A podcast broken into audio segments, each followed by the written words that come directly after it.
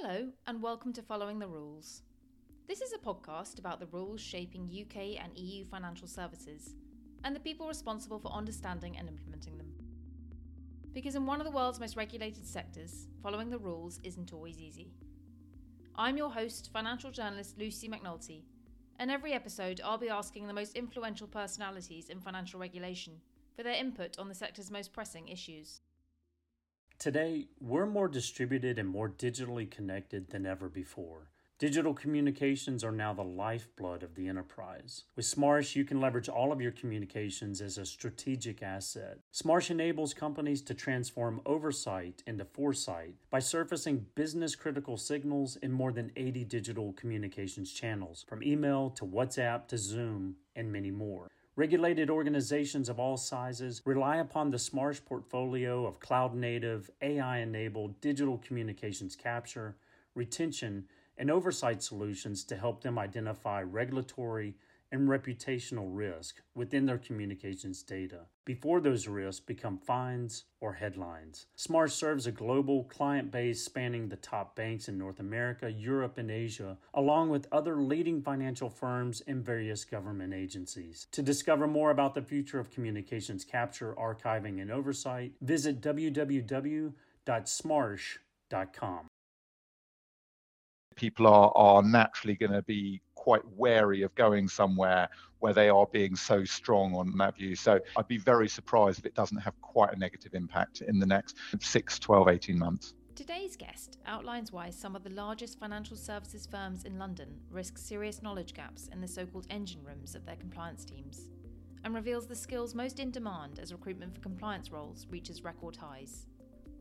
Tom Boulderstone manages the compliance and financial crime team at Headhunter Barclay Simpson, where he specialises in placing compliance staff within banks, asset managers, hedge funds, and private equity firms. Hi, Tom. Welcome to Following the Rules. Hi, Lucy. So let's start with what the job market is like right now. The compliance uh, and financial crime job market is as busy as I think we've seen it for a number of years. The only similar time that I think that we could probably link it back to would be the post recovery from the 08 09 crash there to about sort of 2012 and probably 2014 were the only other times really probably in the last seven eight years that we've seen anything quite like this.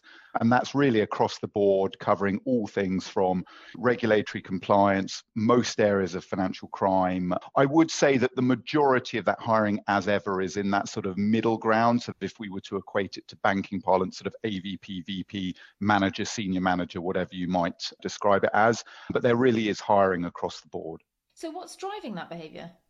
There's a number of factors. So I think that the pent up recruitment that hadn't been done in the last couple of years, you had 2019, you had all the Brexit uncertainty, and uncertainty is just never a help to recruitment. Whenever people aren't sure what's coming down the line, the easiest decision is to make no decision and say we're going to hold off making hires. So we saw that affect the market quite badly in 2019. Obviously, then the pandemic struck early 2020, which actually had started off like it was going to be quite a busy year. And things didn't really pick up again until probably mid 2021. There were a few fluctuating moments within that. And then, really, after the summer of 2021, it really did start to pick up. I think a lot of people were like, right, well, we're learning to now live with COVID. And so realize that we can't keep putting off hiring decisions. The regulators look upon things wasn't lightning. Teams were becoming quite understaffed and the skills needed to be updated. So I think that was probably one of the biggest drivers. I think the flip side of that as well is that during that time, candidates, even if there were roles, were struggling to find the motivation to move. Again, they were concerned about what was coming. And there's always that concern of being this last in the door, first out. And so people decided, well, even that time, I'm not going to move. And then since then, again, I think candidates have also decided, I'm now going to start looking. So you've got a mixture of newly created positions and replacement positions all driving the market generally.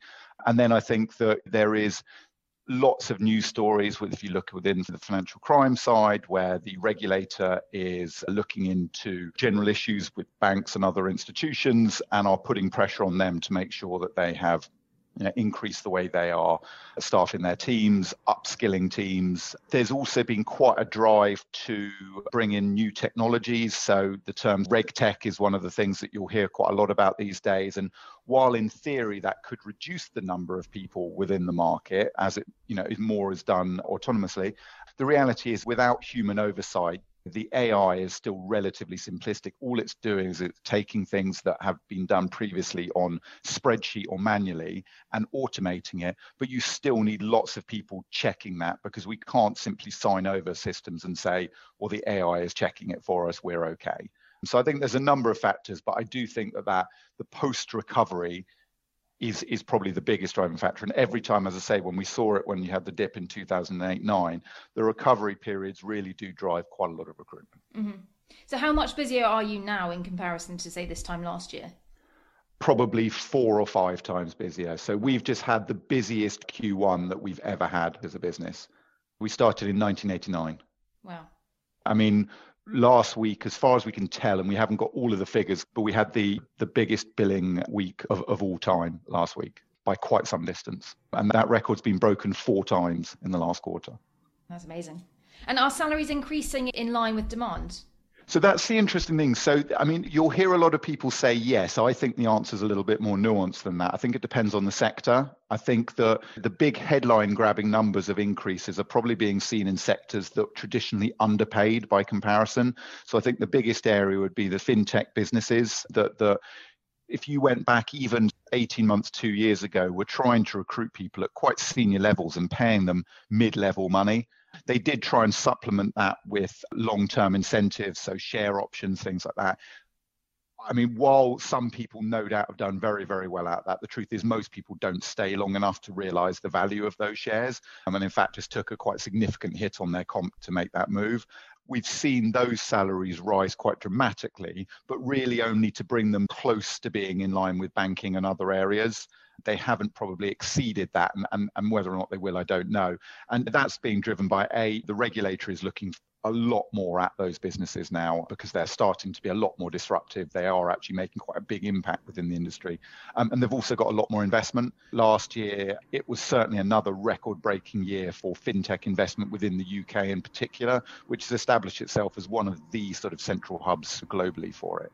So I think that's where we've seen really big increases to the point where roles that were being recruited at quite a senior level, and they were trying to pay about 70 or 80,000 for a role within a bank that would have been paying 140 or 150 they're now getting close to the numbers that the banks would have paid. So that's quite dramatic increase in some of those. I think within the banks, they still are relatively set on the bandings that they've got. Uh, we haven't seen a dramatic increase, but what we have seen is probably a willingness to slightly stretch it and give people bigger increases within those bandings.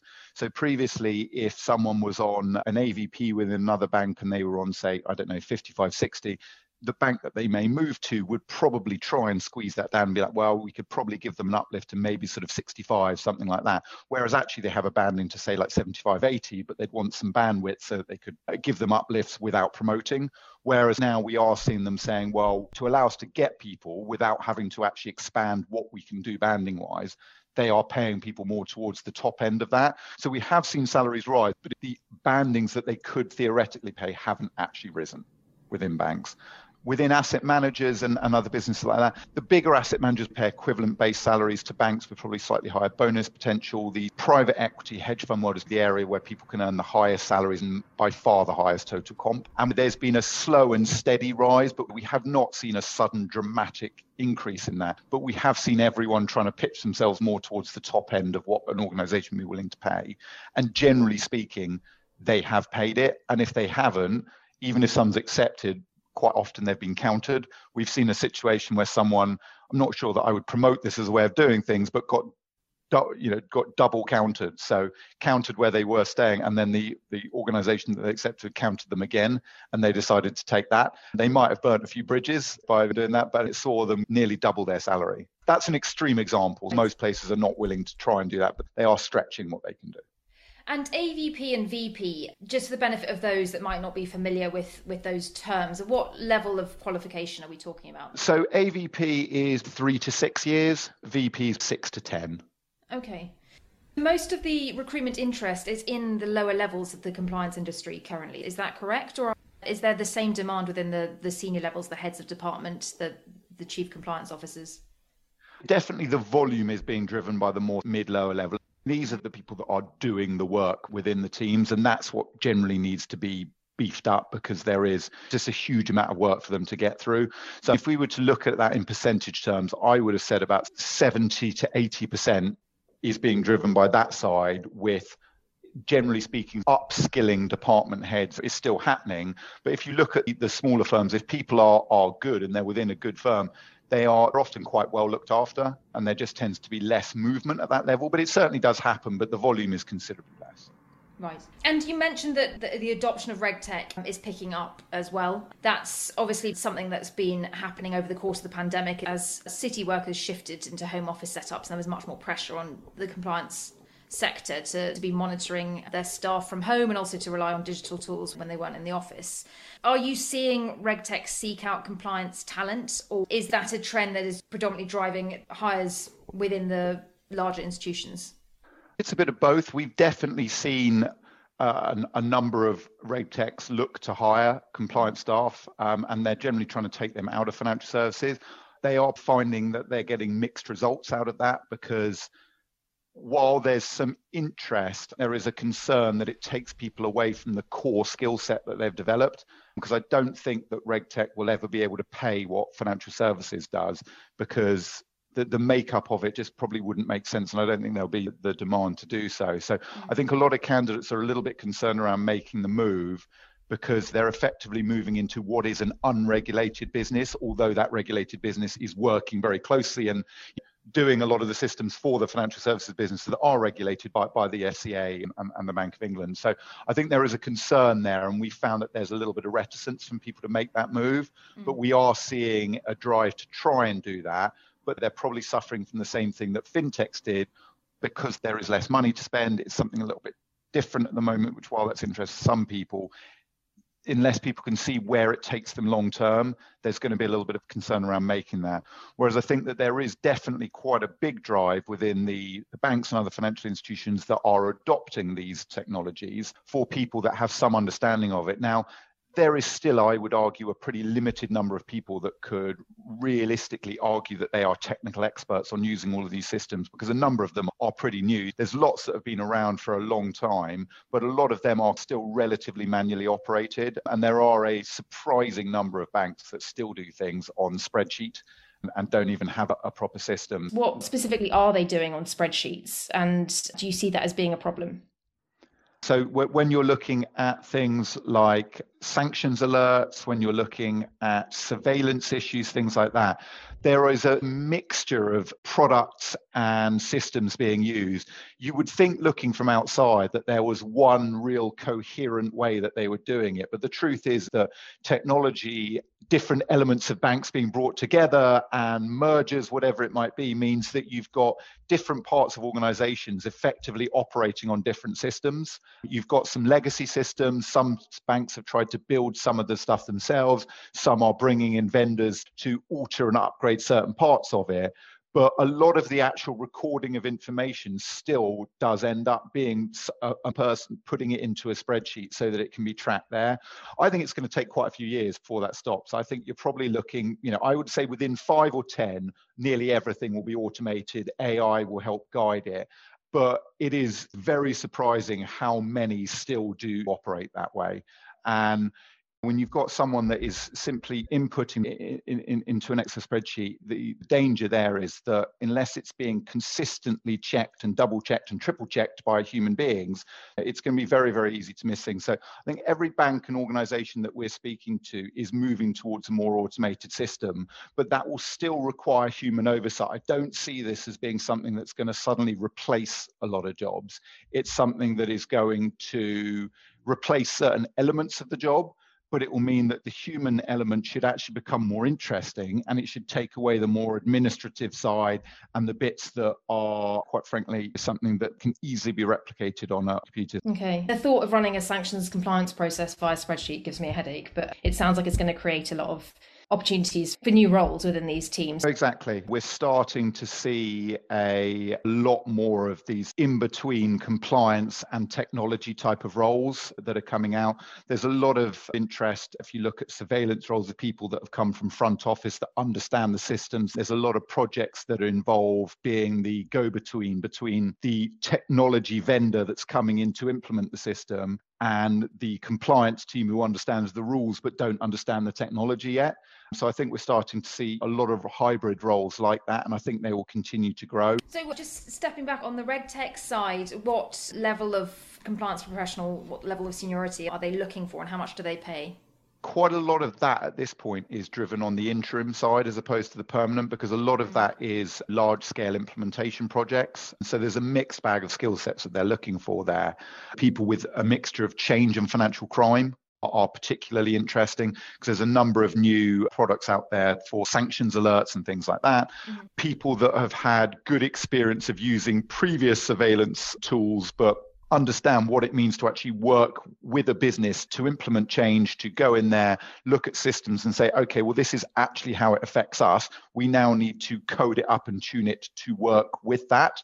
So I think that it's probably been more driven there. So you're looking at more day rates for that as opposed to lots and lots of permanent hiring. But what normally starts out as that will eventually then filter down into more permanent hires when they've got them established and then they need the people to do the manual oversight as we discussed. Okay. Presumably, this activity has been driven by the pandemic, by the fact that that prompted those at the top level of these large financial institutions to, to realise the need for digital tools to help compliance executives do their job. Is there any other way that you expect the pandemic to have a long lasting impact on the compliance market? From a technology and a way they do their role perspective, I would say that's certainly going to be the biggest one. The other major impact is just on the long term way that people like to work, which is what it's it had an effect across all sectors and all industries, really. I think that there is a demand now for flexible working. There is a pushback from most businesses on 100% remote. And there are still a number of candidates that have been used to doing that over the last couple of years, have convinced themselves that, well, I've been able to do this quite effectively. I think I can continue to work that way. Whereas I think businesses see it slightly differently. I would still argue that there is a strong, strong sense of needing to be on the ground to actually establish relationships with the front office staff, with the traders, with whoever it may be, so that you can get ahead of issues. You want to be able to have a relationship where you shouldn't be friends with them because ultimately you are there to police the department, but you should be on friendly terms whereby they don't feel that they want to be hiding things from you. And I think that's very difficult to do when you're only ever available on email or video conference. I think those that want to do 100% remote working going forward will start to see some of their opportunities dry up a little bit. Whereas I think those that are happy to do a little bit of a mixture, then I think that most organizations will cater to that. There's been some notable examples of some large American banks that have decided that they see it as an anomaly and a bit of an abomination and want everyone back five days a week. The feedback that we get from candidates is the idea of having to go back in five days a week is not particularly appealing. And we've certainly seen that candidates have said to us that they simply would not consider roles that are pushing that. It's almost not just the time spent in the office, but it's what it can mean for the culture of the firm. And it can put into people's minds that there is very much that culture of presenteeism. And I think people see that as something of the past and not really the way that things are going. There are now enough businesses out there that are offering the kind of flexibility that they want that they're not really prepared to consider that. Are they struggling to recruit talent in the compliance space, or do you expect them to struggle? I think it would be more a case that I'd probably expect them to struggle. The couple that we're talking to, what they do have on their side is they do enjoy a certain cachet in the market. They are two of the big names and they're ones that people will still look at, certainly at the more junior end. And they do tend to often hire slightly more junior people and train them up. But we've had a number of people that have said to us that they just would not consider going to that type of environment. So we've only really started this proper return to the office. So it's a bit too early to give a definitive answer on it. But our take would be that I think unless they do accept that the world has changed, that they're going to find that they will miss out on quite a few people a lot of individuals, let's face it, are quite used to having a bit more flexibility, slightly better work life balance. It allows uh, a much easier home life for people with children. And I think people are, are naturally going to be quite wary of going somewhere where they are being so strong on that view. So I'd be very surprised if it doesn't have quite a negative impact in the next 6, 12, 18 months. Okay, that's really interesting. Those candidates that are saying that they would not be interested in roles at those firms that are being specific about wanting staff back in the office full time, what level of seniority are they?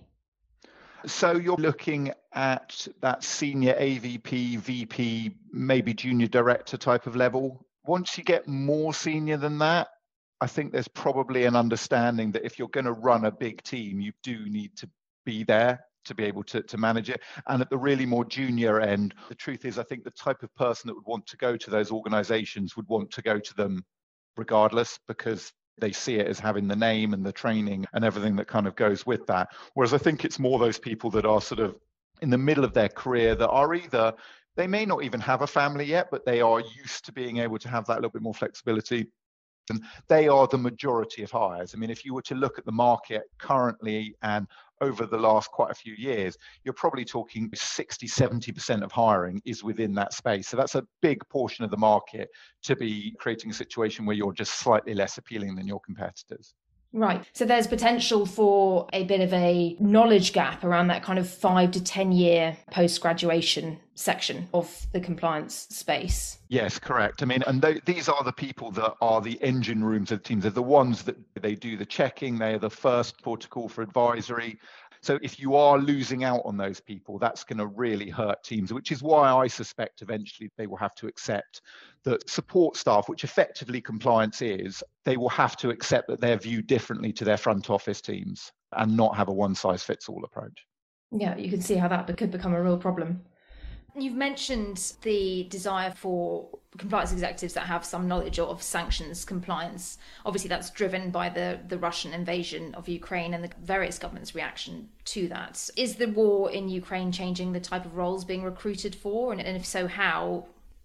It's obviously garnered a huge amount of press attention and it's probably brought the word sanctions into the mainstream more so than it had ever been before. I think what it's done is it's driven both a need for people that can really drive what does it mean, how does it affect us, what does it mean to the business, and there are still very few people that are real expert advisory specialists within that space. There's lots of people that can do transaction monitoring and look for a red alert and say, okay, this looks a bit suspicious. We need to investigate that. But there are very few that really understand the implications and, and the legal side uh, to the degree that is needed. And we're starting to see a real push for those type of professionals. The truth is, at the moment, there just aren't many, and if they are, they are in high demand, and they will definitely get a premium on their salary we recently placed a global head of sanctions with a very, very well known fintech who ended up paying north of 200,000 uh, for a role that we probably would have previously seen being a 140,000 pound role simply because they needed that expertise and they just weren't finding it at the salary that they went out to market for.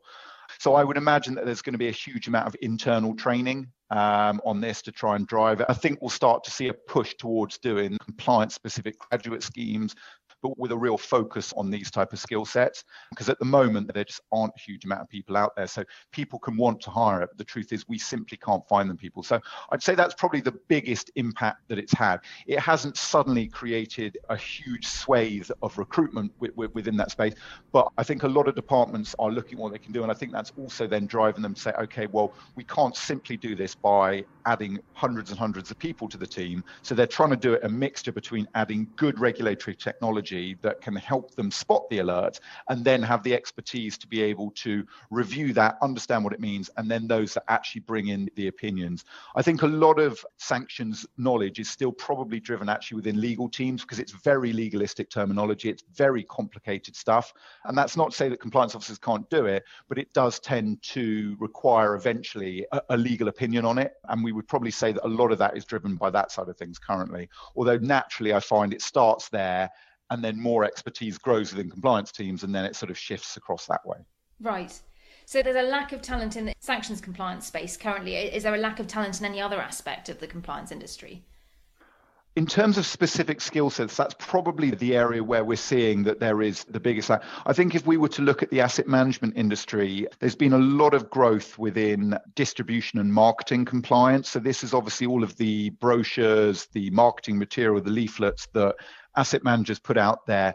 And that mainly is looking to protect retail investors such as you and I. So the wording needs to be clear, it can't be confusing, it can't be misleading in particular. And there's a lot of different rules across different jurisdictions. Traditionally, that was done by a, a, a generalist, or it was often considered an area where people weren't that desperate to do it, often was not as well paid as other areas within compliance within those businesses. And naturally, if the pay isn't there, it doesn't tend to attract the best. Whereas I think now there is a real drive to improve that. And we've had numerous clients contact us this year looking for exactly that type of skill set.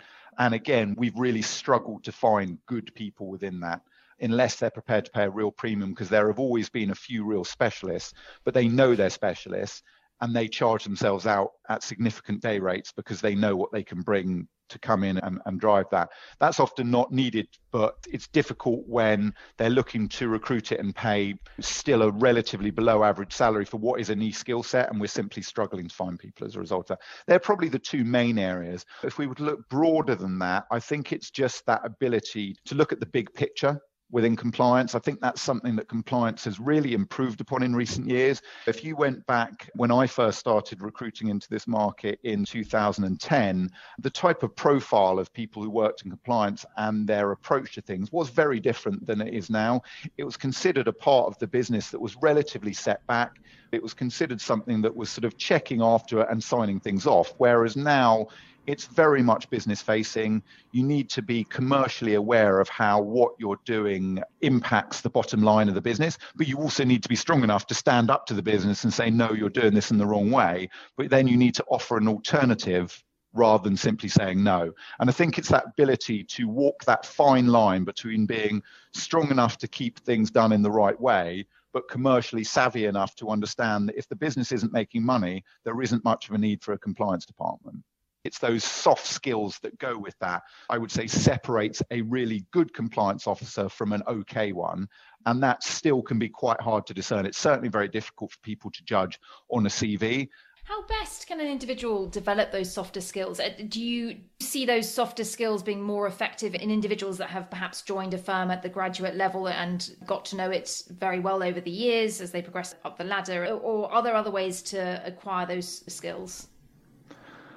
Coming up through the graduate route and starting with compliance and seeing that as as a career as opposed to this thing that you do when you've stopped working in the front office has created a very different mentality around it where they really see themselves as an important part of the business and they are legitimately there to challenge and push back.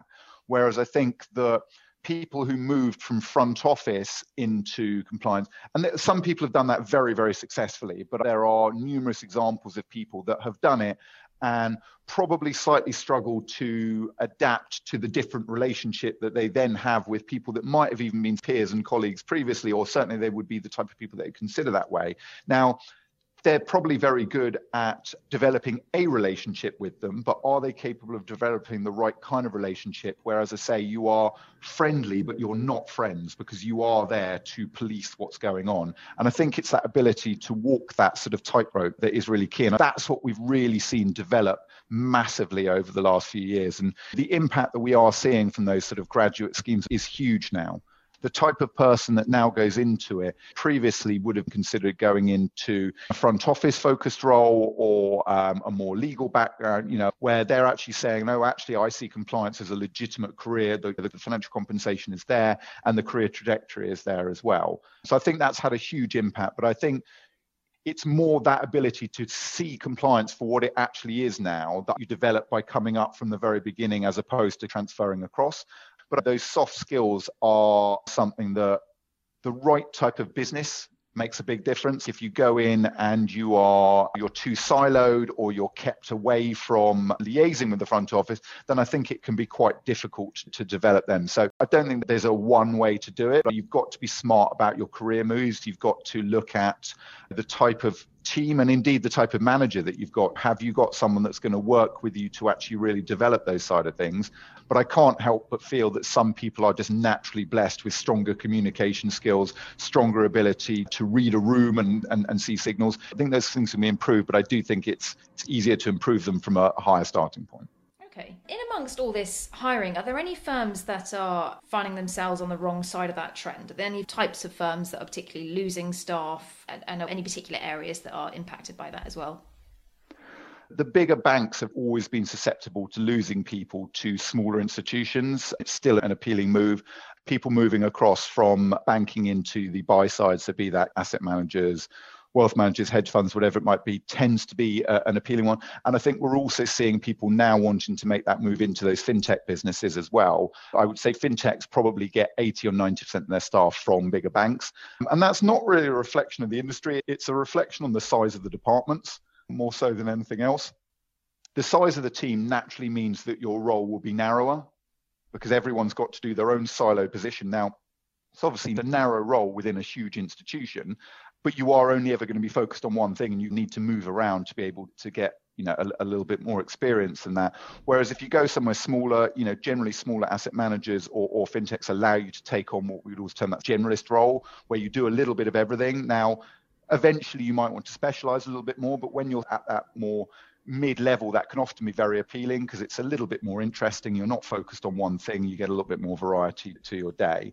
I think also if you look at the banks over the last few years the truth is is that most of them aren't making the type of profits that they used to although last year actually was quite a good year. There's a lot of m&a activity a lot of deals going through so actually i think a lot of people did okay last year. But because of that probably the compensation on the bonus and variable side hasn't competed with some other sectors. So I'd say that's probably the area where we've seen more movement out of than others, but it's still an area where it is very appealing. When you complete your degree, most people have heard of Goldman Sachs or JP Morgan, whereas a lot will never have heard of your smaller asset manager. BlackRock, perhaps, being one of the few examples where they probably have but that sort of cachet of the big name will always attract people at that sort of entry level. And they tend to be the ones that hoover up most of the good talent at the graduate level, but then they also tend to bleed a lot of that talent back out into the wider industry after that. So we've definitely seen a bit of movement there, but I do need to caution that they're not losing people hand over fist. It is a slow trickle as opposed to a stream. Some of the broker dealers has probably seen a few people leave as well. There is a perception that some of those businesses, their business model requires them to be sometimes quite risky in their approach and, and it can be a little bit frustrating for a compliance professional who feels that they're giving advice and sometimes it's not getting listened to. We've seen a fair bit of movement from those type of firms out into other parts of the industry just because they're concerned from a reputational perspective. That's really interesting. Jumping now to a different topic how are you seeing brexit impact the recruitment space now, if, if at all? There was a lot of concern and some headline grabbing numbers of the perception that we were going to lose half the industry out there. It certainly hasn't played out that way. I, I read a report the other day, it's something circa about 8,000 roles have, have, have, left the city and, and gone to the EU. The majority of people have stayed. London retains its crown as by far and away the biggest and most attractive financial market within Europe. There has had to be a shift. There has had to be local offices set up that have had to be staffed but we've seen no great movement from a compliance perspective whatsoever. And London continues to be a very, very busy market. It's interesting that you say that London really is the hub in terms of compliance recruitment in the UK because for a number of years now, larger financial institutions have been shifting some of their compliance roles, if not all their compliance function, to satellite cities within the UK. Are you seeing that trend continuing or what's happening around hiring outside of London in the UK? So you are right. It's something that's been talked about and has been done for quite a, a, long period. Obviously, Birmingham, Manchester, Southwest, Edinburgh, they're the main hubs, Leeds and, and, and Nottingham slightly less. The truth is, is that the majority of it tends to be the more low level work that's moved out there. One of the very large banks was trying to attract people by almost paying London salaries to move people out there but we still see the majority of senior level hiring based in London. It's more some of the more basic KYC teams and things like that that are in the hubs. There are obvious exceptions to that because there are certain banks that have got very large hubs in likes of Edinburgh and other places. but we still probably see it being at least six out of 10 roles being recruited in London. And it's very rare that we get asked to, to work on the biggest roles, the heads of departments, global heads, anything like that, that aren't London. There'll be a need to travel. And even if they are theoretically based in those hubs, it's more often than not a little bit of a fudge in that it's done on a relatively remote working basis. And actually, they still spend a fair bit of time in the London office, a bit of time in those offices, but they can allocate the headcount to those offices. The talent pool at that level is still very London centric, and it'll take years to balance that out. The government's obviously got its levelling up agenda. There's all kind of things that are driving that, and I would expect slowly over time that probably more will happen, and potentially post pandemic when people look at how they live their lives do they want to be in London? I, you know, I don't know, but we've certainly not seen anything that's radically changed things at the moment. The simple fact is that the vast majority of heads of department are still London based. Trying to get them to uproot their families to other parts of the country is difficult. But what they are prepared to do is say, okay, well, my family will stay here. I will still need to spend a reasonable portion of my time in London, but I'm happy to go and spend whatever period of time it may be in the other hub. And I think with hopefully improving transport links and other bits, and that should probably become even more achievable. But I can't see anything at the moment that suggests that we're going to suddenly see a, a mass movement out of London. Okay. Are there any mistakes that firms make in the hiring process? The speed at which people make decisions is probably something that is the easiest for firms to correct and one that still a lot of places struggle to do. We absolutely understand that making the right decision is important. You've got to get them in front of the right individuals. But in a market that's moving quickly and people are likely to have three or four or four and five things on the go, if you take a few days or even a week sometimes to make a decision, even longer, the likelihood is someone else will move quicker um, and, and, and do that. And that can actually help people get round, even not paying the highest salary, but they're showing the most amount of interest and they're moving quickly. Um, and therefore, they're able to secure people that potentially they wouldn't be able to get otherwise. We always advise clients that if you are looking to hire, the easiest thing you can do to help yourself is to make a decision quickly. But we do appreciate that there's got to be a robust process to get the right type of individual in there you should be able to define what your interview process is at the beginning. This is probably more of an issue with smaller firms where there's someone that will pop up last minute and say, oh no, I think I should speak to that person. And again, it's just people like certainty. They like to understand, right, this is what I'm going to face at the beginning. This is how I'm going to get through it. And when they're at the end, they expect that to be the end. It can slightly put people off because it gives people the impression that, okay, they're not really quite sure about me so they want to get someone else to do it. Which actually more often than not, it's not the case. It's simply that someone in a senior position is like, well, I'm going to interact with them. I feel that I should probably go and speak to that person too. But it's just about how that gets positioned. Okay. And how is the compliance recruitment space changing in amongst all this activity? It's a career where I think people can earn a lot of money and you can really actually do some very, very interesting work. So I think it's simply a case that it just continues to evolve. The quality of people getting into it improves. The perception of what it means to be a compliance officer continues to evolve. How people are going out there and recruiting is changing a lot. There's obviously a lot of in house recruitment teams for larger institutions, and LinkedIn and the way that you can go and find people has changed. I think that there is that need to, to look beyond what's on a CV or on a profile and actually be able to understand does someone fundamentally understand what it means to be a compliance officer? In house teams naturally play an important part. And I think if we go back actually to some mistakes the firms made, I think some in house teams view external recruiters as competition sometimes as opposed to partners. And I think it works best when it's a partnership. We're there when you're not able to source it yourself to work with you. We shouldn't be seen as a competitor in any way because then it, it, becomes quite a difficult relationship between the two. Okay. So, lastly, what's the one upcoming or current challenge that no one's talking about that you think the industry needs to pay more attention to? It's really just that ability to bring together technology with understanding how to actually work with a business. I think that people are talking about but I still don't think a lot of organizations really understand what it means to be able to actually anyone can talk about using a bit of technology but actually implementing that and how that affects the business itself and therefore being able to work with people to understand okay so right okay so we're doing this so you need to do that. And i think it's just that understanding of yeah, how you bring that together I still see that as being quite separate. A lot of the time, businesses see it as right, we've got our technical people that do the checking and we've got our advisory people that do that. But actually, I think there's probably a need to bring together a little bit more of that, of a bridge where those two skill sets come together. I think that the interaction between first, second, and third line still probably needs some work as well. So there's a lot of new compliance roles based within the business. So actually based within the first line of where the business sits. Compliance is considered a second line role where you're slightly set back and you're there to check what's happening within the business. And then you've got the third line, which is audit, which is there to check the checkers. We've started to see, and I think it's a real positive, some movement from first to second, second to first, second to third and, and, and vice versa. And I think people that really understand how those three things fit together is what's really going to keep a business safe. And we're still not seeing enough of that, but I think we're starting to see just the seeds of that happening.